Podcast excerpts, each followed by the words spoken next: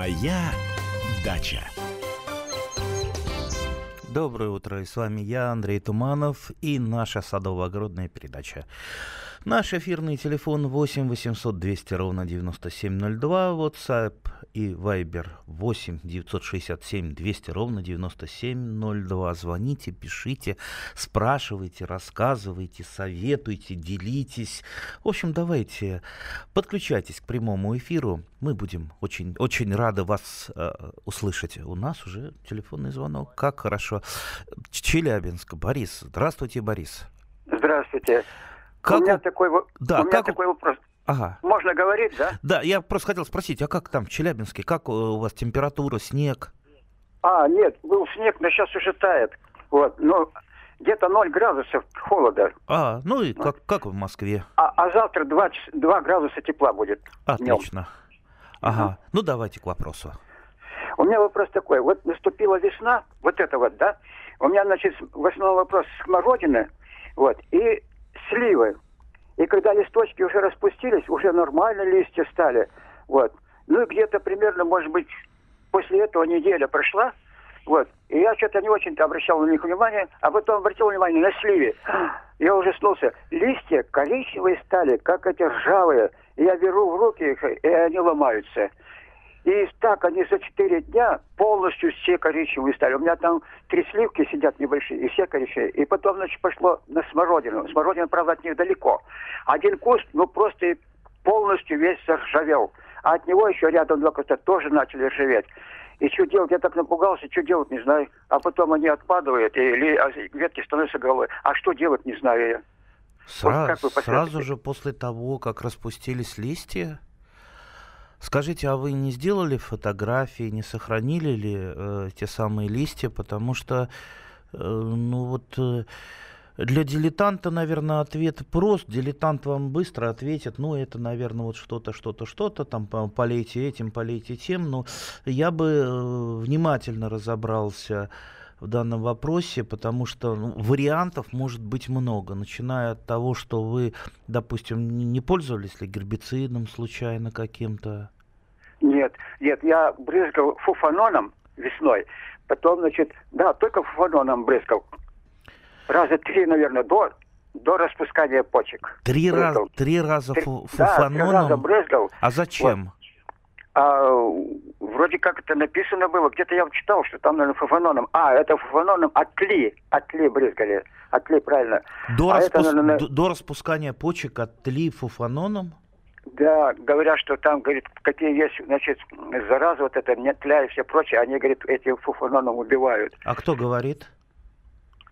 Да, но эта соседка, она постоянно это в сливу свою брызгает. И, говорит, всегда со сливой. Один раз, говорит, не обрызгала, у меня, говорит, половина урожая пропала.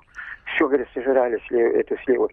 Вот честно, Это говоря, честно говоря, вот так вот пользоваться тем, что соседка что-то говорит, понимаете, ну, три раза фуфаноном до распускания почек, ну, ну это чересчур, даже чересчур.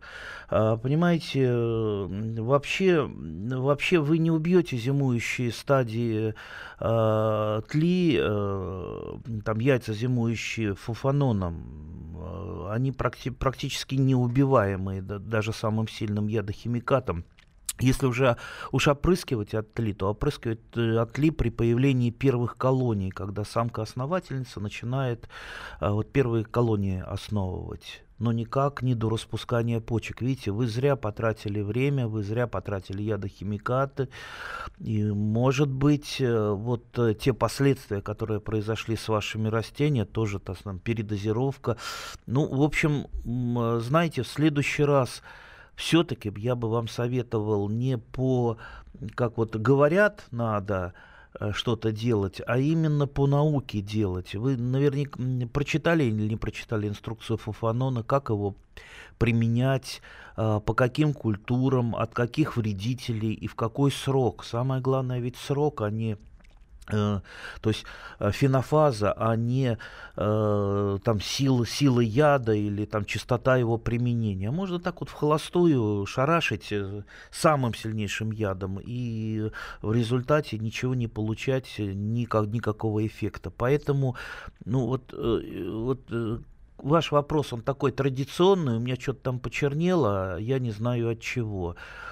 Поставить диагноз как я всегда говорю, дилетант вам поставит диагноз, вроде вашей соседки, она обязательно что-нибудь там придумает, скажет, там, этим побрызгайте, тем побрызгайте. Но э, профессионально поставить диагноз э, можно только увидев э, растение, посмотрев, что с ним случилось. А пока мы только можем порассуждать э, вот про э, ваше вот неправильное применение ядохимикатов. Кстати, не только вы, ко мне много обращается Э, людей вот так вот, э, знаете, вот как к доктору всегда подходят, а вот у меня это болит, то болит. Ну и так вот э, и ко мне частенько подходят люди совершенно, совершенно в разных там коридорах власти, там в Думе я там бываю, еще где-то, а вот у меня это что. Подходит тут на днях один депутат известный.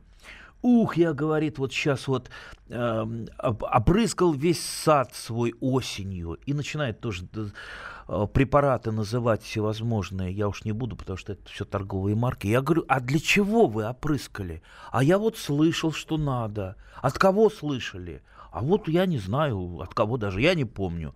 Слышал, ну, слушайте, а вы так вот, вот лечиться будете тоже сами, просто услышав от кого-то, что неплохо бы наесться таблеток, там, допустим, каких-то самых сильных для того, чтобы быть здоровым. Ну, ясно, что вы так не будете делать. Вы как минимум надо там или к врачу сходить, ну или, или э, вот и приходишь иногда в аптеку, а там э, стоит два человека, и такая, такая нескончаемая очередь. И, э, а, а вот скажите, а вот от этого что мне, от того что, то есть они не у врача, а у э, фармацевта консультируются, как лечиться. Ну давайте все-таки вот вернемся в лона науки здравого смысла, что лечить должен врач. А, а пользоваться ядохимикатами все-таки надо правильно. Тогда и будет какой-то эффект, и не будет вот таких вот неожиданных вещей, когда что-то так вот засохло, а, а отля все равно придет. Ну, в общем-то, в общем-то, как-то так. А, у нас уже э, еще один телефонный звонок, хотя хотел я поговорить про наших э, друзей пернатых. Ну, я думаю, попозже поговорим. Татьяна да, да, из да, Москвы. Здравствуйте, Татьяна. Здравствуйте. Вопрос у меня о соседском праве. Значит, у меня 6 соток, у соседей тоже 6 соток. Только у, нами... у нас передача-то про другое. Про другое? Да, про другое. Да, господи, я думаю, что вы специалисты по этим делам. Вы ну, же собирались сделать соседское право вообще. Э, существует со такое сосед, Соседское право, тут вот я сидел, как раз Павел Крашенинников э, говорил, вот это именно его, то есть это же комитет э, Госдумы по законодательству. И как раз соседское право – это гражданский кодекс, а реформа гражданского кодекса как раз именно на Павле Крашенинникове. Он, кстати, был моим соседом по Государственной Думе, иногда я к нему заходил. Он очень э, люби, э, любил мои, мою алычу. Я ему так алычу заносил, и э, немножечко мы с ним беседовали про соседское право. Безусловно, это очень важные аспекты гражданского кодекса, именно гражданского кодекса, но никак не э, закона о садоводах, который я считаю, что называется таким вот холостым выстрелом в небо. И жить нам придется все-таки скорее именно по гражданскому кодексу, где вот эти вот моменты должны быть э, обязательно оговорены, как вот э, не мешать друг другу, не затенять. А вообще бы я вспомнил, по-моему, это князь э, э, Красное Солнышко, как-то он там сыновей собирал и сказал, вот э, князья дети, живите так, чтобы не заслонять друг другу э, солнце и не мешать. Вот, ну, как-то что-то так вот было сказано, так и мы, садоводы, должны жить, не мешая друг другу. Моя дача. Можно бесконечно смотреть на три вещи. Горящий огонь, бегущую воду и телевизор. А телевидение можно еще и бесконечно слушать в нашем эфире – потому что ведущие Егор Арефьев и Сергей Ефимов просто огонь. И никакой воды, только главное, что стоит посмотреть, а чего лучше никогда не видеть. Программу «Глядя в телевизор» слушайте по средам с 8 вечера по московскому времени. Моя дача. А мы продолжаем нашу садово-огородную передачу. Садово-огородную, а не юридическую. С вами по-прежнему я, Андрей Туманов. И наш студийный номер телефона 8 800 200 ровно 9702. Вот сайп и вайбер 8 967 200 ровно 9702. У нас уже пошли вопросы. И тут э, нам, по-видимому, хотят поднять настроение некоторыми вопросами. А нельзя ли мышей на огороде не гонять, а приручить? Ведь они умные. Ну, конечно конечно, всех можно приручить. А, да, но только вы знаете, вот и среди людей не все умные попадаются, даже среди депутатов и членов правительства. Вроде там должны быть умные, ну, всякие люди. Вот представьте, приучили вы мышей, да, там прикормили, они ничего не трогают, попалась какая-то глупая, тупая, бестолковая мышь и испортила вам урожай. Как вы не приучать? Так что, знаете, все-таки против мышей мышеловочки, отравленные приманочки, э, клей мышиный. Вот я, конечно, понимаю, что это экстремизм с точки зрения э, защитников некоторых природы, некоторых, да, но все равно придется это делать. А, так, листья на смородине не скручиваются вверху, по идее тля, ну, скорее всего, тля, да, зеленое мыло пробовал неважно, ну, зеленое мыло скорее применяется даже не как ядохимикат, а просто для того, чтобы лучше, лучше смывать тлю. Понимаете, вот, э, чаще всего, э, ну как вот, берут тазик с водой, если смородины не так много, там несколько кустиков, то опрыскивать ядохимикатами, ну просто время больше потратите, чем просто с тазиком пройдетесь, там мыло, не обязательно зеленое мыло, а это уж, знаете, вот как пошло в каких-то старых книжках, а книжки имеют э, такую тенденцию к постоянному переписыванию, и как-то вот э, там, в 90-е годы это бесконечное зеленое мыло, никто этого зеленого мыла не видел, и оно нигде не продается, но все его советуют, потому что это когда-то в 50-е годы кто-то посоветовал. В результате сейчас уже появился такой устойчивый спрос на зеленое мыло, и оно уже продается в садовых магазинах. Так что не упирайтесь зеленое мыло. Можно его вполне заменить обычным мылом, а можно и без мыла просто смывать тлю. Она достаточно э, так вот легко смывается либо струей воды, либо в тазике. Э, вы смываете, но э, яйца, естественно, остаются отложенные тли. Через какое-то время тля опять появится. Э, и опять эту процедуру нужно повторить. Но опять же, это не радикальный способ, а скорее такой вспомогательный способ, если тли не так много. И, кстати, тля чаще всего чаще всего, вот я, например, вообще с тлей не борюсь на смородине, даже если она где-то появляется локально, потому что это, как правило, майская тля, там пришел июнь, появилось много врагов естественных утлит, начиная там от божьей коровки, особенно от личинок божьих коров, божьей коровки э, и прочих, прочих, прочих хищных насекомых, стрекозы, осы и прочее, прочее, прочее, тлей даже мелкая птица не прочь полакомиться.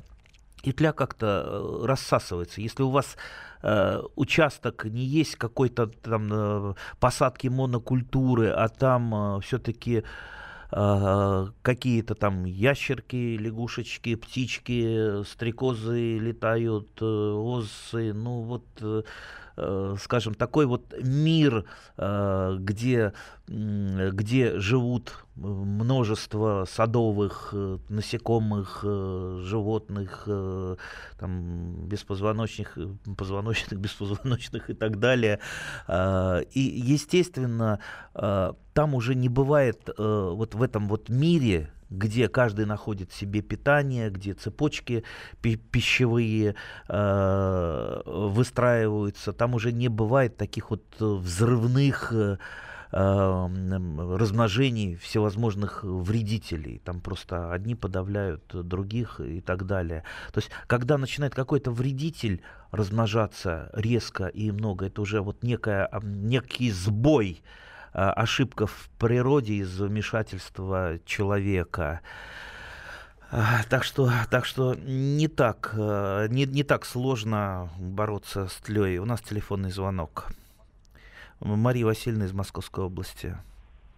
Здравствуйте, Здравствуйте, Андрей Владимирович. Вот у меня вопрос, как избавиться от майских коричневых жуков. Они у нас и в земле полным-полно. А когда они вылезают оттуда, то просто полчища, как вот комары летают над головой, так и они. И на одежду садятся, и на э, головной убор. Ну, не знаю, как вот их вывести-то?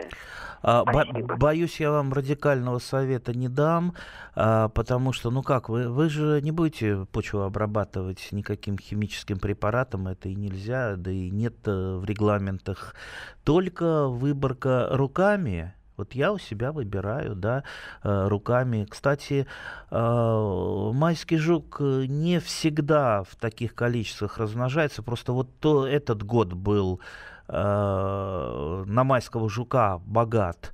Э, знаете, так, так бывает периодами. Там несколько лет э, он в таких вот э, в терпимых количествах, а бывает вот такое взрывное, так называемое пифитотия, то есть как среди людей эпидемия. Ну, пережить, в принципе, это можно. А я бы еще, знаете, посоветовал, вот я вам сейчас говорил про тех наших друзей, которые нам а, помогают. Вот наверняка, а, если бы сейчас мы заговорили про крота, нас просто бы завалили бы звонками, потому что крот это такая, такой обычно хитовый вопрос, и он всегда присутствует в ленте. Вот у меня там крот что-то сожрал, подгрыз. Ничего крот не грызет, ничего крот не жрет. Э, я имею в виду растительное. Он стопроцентный хищник. И вот как раз э, майских жуков он поедает в огромном количестве в земле. Ну, он, правда, и червячков наших друзей дождевых поедает, которые наши лучшие друзья, но в том числе и массу почвенных вредителей. И медведку он скушает, если встретит. И, а уж тем более майских жуков, там всевозможные гусеницы и проволочника э, схрямает. Так что, может быть, и не всегда надо крота-то гнать со своего участка, а гнать-то его постоянно пытаются. Там две кротовины он вырыл, все, там за сердце схватаются, надо немедленно там устраивать кроту всевозможные пакости, там покупать всякие э, средства противокротиные. А я, например, с кротом э, живу в содружестве. То есть, да, иногда он делает кротовины, у меня я их заравниваю граблями, и такое вот у нас мирное существование. Он мне помогает бороться с почвенными вредителями, помогает. Он тоже там, не радикально, конечно, это все выбирает, но кое-что помогает. Ну и, конечно, так, так сказать, э, та же лягушка наверняка э, поможет э, того же майского жука, и ящерица может напасть, и, и та, та же оса. Поэтому, поэтому я все-таки за то, чтобы наш садовый мир не был каким-то моно э, таким э, однобоким, одноликим и монокультурным. А я за то, чтобы э, росли много цветов, чтобы был огород, чтобы был сад, чтобы был маленький прудик, где бы там жили лягушки, может быть, рыбки, была бы горка каменистая, где бы жили ящерицы, чтобы было укрытие для ежика. Кстати, ежик тоже с большим удовольствием майских жуков там пороется, э, пое, поест, так что ежик тоже нужен на даче, ну и прочее, прочее. Так что вот э, я за то, чтобы было вот такое вот содружество. У нас телефонный звонок. Михаил из Белгорода. Здравствуйте, Михаил. Здравствуйте. У меня вот такой вопрос. Э, я купил э, фитоверм. Да. И тут не указано. Ну, указано, что 2 миллиграмма на литр воды. А когда лучше смородину обрабатывать по весне? Вы скажите, пожалуйста. А что вы хотите э, им обрабатывать смородину? Клеши, это самое. И еще знаете что? Вот по весне на смородине, когда вот начинает почва распускаться, есть э, как бы шарики. Но это я понял, что там вредители. Но я их не ничем не, не обрабатывал, а просто срываю и выбрасываете, и уничтожают. А, ну, что... и правильно делаете. Ну, скажем так, фитовирм а он э, вряд ли вам поможет избавиться от клеща, хотя хуже, конечно, от него не будет. А, я бы... Вы абсолютно все правильно делаете. Это почковый, э, смородиновый поч, почковый клещ, я, я бы посоветовал, если у вас большая с ним проблема, посоветовал посмотреть сорта смородины. Есть сорта смородины современные, которые относительно устойчивы к клещу и поражаются вот на порядок меньше, чем старые сорта. Ну и плюс вот ручной сбор. Я, например, занимаюсь именно ручным сбором. У меня тоже проблема это стоит. Либо препараты акарициды. Акарициды – это препараты против клеща. И лучше все-таки по весне обрабатывать, э, когда начинают распускаться почки и клещи выходить из, как раз из этих почек. То, что вы не добрали, вы обработаете акарицидом и уничтожите клеща. Ну, а мы после новостей вернемся. Моя дача.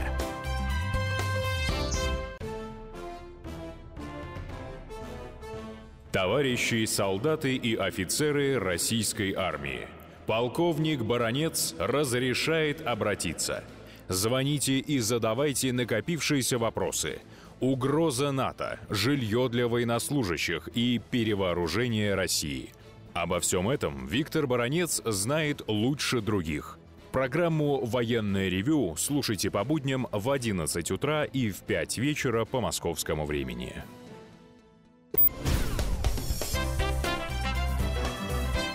Моя дача. А мы продолжаем нашу передачу. С вами по-прежнему я, Андрей Туманов. Наш эфирный телефон 8 800 200 ровно 9702. WhatsApp и Viber 8 967 200 ровно 9702. А я быстренько пройду сейчас по WhatsApp и Viber. Так, табачная пыль. Настаивать и опрыскивать. Э, знаете, вот если бы было все так просто, наверное, бы не изобретали бы химические концерны новые препараты, не вкладывали бы в исследования исследования, миллиарды, там, миллионы долларов, а все бы сейчас опрыскивали бы табачной, э, там, настоем табачной пыли, да, и все было бы нормально. Но это же не так, ну, мы же должны понимать. Э, кроме того, вот эти всяческие настойки, если вы полезете в интернет куда-нибудь, часто популярные газеты и журналы публикуют там разные настойки там, ядовитых веществ, которые, э, вернее, ядовитых растений, которые якобы Э, абсолютно безвредно для человека, применять это там легко и просто, как они говорят, это не химия.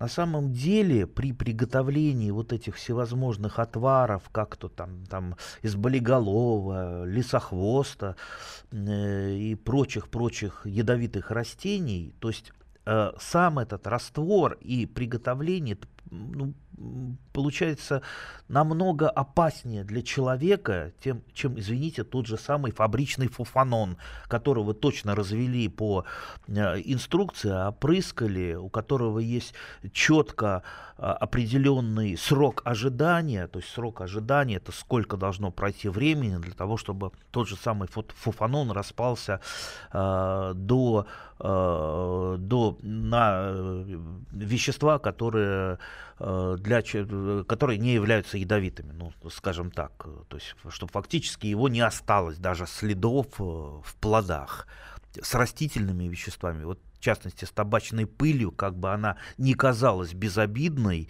это тоже так. Это тоже так. Э, не считайте, что это абсолютно для человека безобидно, а вот, для, а вот тлю убивает. Ну, Э, я, я, я бы не был, не стал бы так вот наивно полагать, что есть какое-то очень простое решение. Знаете, простые решения нам предлагают обычно дилетанты, которые не практики, которые никогда э, сами не, не делали ничего, но при этом что-то слышали, особенно научились этому в интернете. Так, у нас телефонный звонок. Э, Владимир из Екатеринбурга. Здравствуйте, Владимир. А, здравствуйте. Как Андрей у вас погода? А у нас снежок валит. Валит? То есть э, да. сколько уже навалило? Ну, сантиметров, наверное, 10 есть уже. Ой, как хорошо, как мы вам завидуем. Вы не завидуете. Вопрос. Давайте. Э, мне очень нравится э, яровой чеснок но он мелковат, понимаете? У меня вот такой вопрос. А вот его под зиму можно сажать или нет, чтобы покрупнее вырос? Нет, нет. Он, э, скорее всего, не, он очень плохо перезимовывает, зато он хорошо хранится в тепле. Вот в отличие от озимого чеснока, который ну, чаще всего там до весны не долеживает, то яровой лежит, э, лежит, и, допустим, посадив его под зиму, вы все равно не получите прибавки к урожаю. А то, что он мельче, просто там же зубчиков зато больше, ну, немножко другая у него, как говорится, природа. То есть немножечко по-другому он там формирует те же зубчики. И, кстати, упираться тоже только либо в яровой, либо в озимый чеснок. Я думаю, не надо. Надо иметь и то, и другое. Одно доп- дополняет, то есть яровой дополняет озимый, озимый дополняет яровой чеснок. Так что надо иметь и то, и другое обязательно в своем арсенале. Ну, вроде бы так. А, так, а я продолжу э, ответы на WhatsApp и Вайбер. Так, надо ли опрыскивать железным купоросом осенью? Ну вот, а зачем? А зачем вот? Вот я в тысячный раз хочу вспомнить своего прадеда, замечательного садовода из э, деревни Дулепово Шаховского района. Да, там была такая династия Тузовых, не Тумановых, а Тузовых. Вот это как раз у нас у них династия были, они были садоводами и, как правило, были старостами деревни Дулепова. Если кто-то из деревни Дулепова слышит, огромный, огромный привет от потомка тех самых э, Тузовых. Так вот, мой прадед, он был садоводом, он всегда говорил, это мне бабушка передавала, я, естественно, его не знал, потому что он умер рано, до 50 лет не дожил. У меня бабушка моя, она стала Фактически она была старшей, э, его дочерью стала главой семьи. Э, стала фактически отцом для своих бра- братьев и сестер. Так вот, он говорил, если, вот в садоводстве, если вы не знаете, для чего что-то делать, тогда вы этого не делаете. То есть делать нужно только самое необходимое. Если можно что-то не делать, если можно, допустим, не обрезать, и это не повредит растениям и не снизить урожай, тогда зачем обрезать? А, ну, может быть, у кого-то цель там для красоты обрезать, а, но в основном это делается для нормальной агротехники, чтобы там был урожай. Ну, например, есть у меня такие растения, там та же самая ирга. Ну вот зачем ее обрезать там каждый, каждый год? и не надо обрезать. Иногда я вырезаю там старые э, ветви, которые уже там, которым там исполнилось лет, лет 15, им на смену идут более молодые, иногда порт какой-то вырежу. Э, ну так и здесь. Кто, кто вот сказал, что надо опрыскивать железным купоросом? А почему именно железным купоросом? Нет, не надо. Железный купорос обычно применяется, например, для уничтожения лишайников ну, лишайники гораздо легче соскрести, извините, просто тупым ножом. Э, и вообще лишайники это не столько проблема, сколько показатель э, вашего плохого ухода за садом. То есть это сырость, это недостаточная обрезка, это мало солнца в связи с этим, плюс слабый рост растений. А, допустим, от грибных болезней лучше всего, конечно, фунгициды либо на основе меди, это как раз э, там, оксихлорид меди, даже там бордоская смесь, а, либо, либо фунгициды, фунгициды других групп, ну, типа топаза, который уже там немножко другой механизм имеет воздействие. Как правило, э, лучшее профилактическое опрыскивание по зеленому конусу. Вот такая классика, которая идет еще от Мичурина. Зеленый конус. Вышел зеленый конус, начинают споры, э, пробуждаться, летать в огромном количестве. То есть просто этим опрыскиванием мы задавим споры, не дадим им внедриться, то есть меньше будет э, вокруг э, летать, лучше станет, благоприятнее станет фитосанитарная обстановка у нас в саду.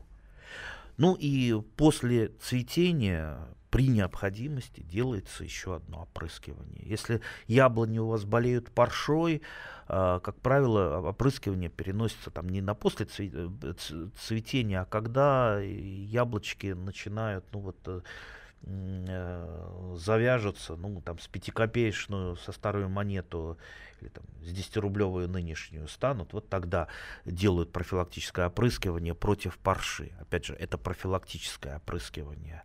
А осенью, что мы сейчас осенью? Это просто будет холостой выстрел в небо. Мы потратим время, мы потратим деньги на эти ядохимикаты. А что мы получим? Да нет, практически ничего.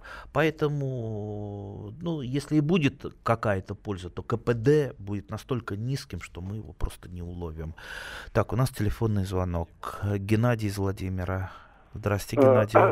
Добрый день, уважаемый ведущий. Помогите, пожалуйста, от кротов избавиться. Ну, замотал этот негодяй. Прям все поизрыли. А. а как бороться, пожалуйста? Э, давайте мы отложим этот вопрос на отдельную передачу, потому что тема эта большая, и, э, и не всегда-то от кротов надо избавляться. И часто на кротов вешают э, то, что делают другие вредные. Крот-то он не столько вредный, сколько сколько ну вот только от него кротовины. Вот это вот проблема. Грызть он ничего не грызет. Так что давайте переносим на какую-то одну из следующих передач, мы вообще ее посвятим полностью кротам, э, с которыми, как я уже сказал, лично я подписал пакт о ненападении, и мы э, живем достаточно дружно. Они у меня собирают тех же самых майских жуков э, на участке, а я их э, не трогаю. Иногда кротовины просто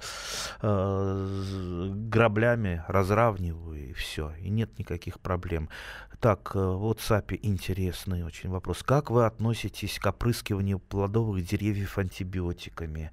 Ну, это примерно то же самое, если бы э, вам посоветовали, например, лечиться э, препаратами для лечения растений. То есть э, ложечку железного купороса, да, и э, запить зеленым мылом, да, вот нормально будет, что с вами будет? Ну, ну, глупость полнейшая. Кстати, очень много советов в интернете по поводу лечения вот аптечными лекарствами. Э, бред полный. Вы, конечно, можете там кого-то послушать, там вот у, кого-то какой-то опыт. Знаете, у нас людей, которые совершают какие-то такие мелкие, а, а, мелкие открытия, очень много. Мне недавно один такой э, псевдоученый написал вообще, он хотел мне это подарить, чтобы я там раз, разбогател, ну, добрый человек. Электричество добывать из земли говорит, вот ставится там что-то, и вот электричество в земле, электричество добывается, и можно, значит, никакие электростанции не строить. А я вспомнил своего папу, который делал детекторные приемники, тоже а, один конец заземляется, и а, а, антенна провод, и все, и он без всякого электричества работает. Вот, может быть, это просто слух вот оттуда, а у человека это, ему показалось, что в земле электричество. Поэтому все-таки, знаете, вот все в мире в принципе изобретено. Вот для нас, для садоводов. Не надо искать какие-то свои пути. Вот интересно, конечно, быть опытником, но э, вот в таких простейших вещах, как там химические препараты, вы вот опыты на себе хотите ставить? Зачем? Вы же не подопытный э, кролик.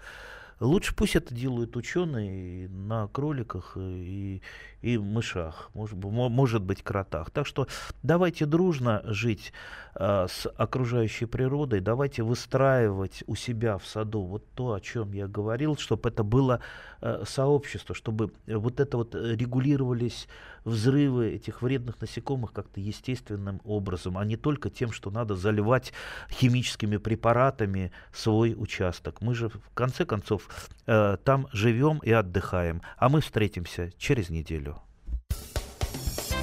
Моя дача.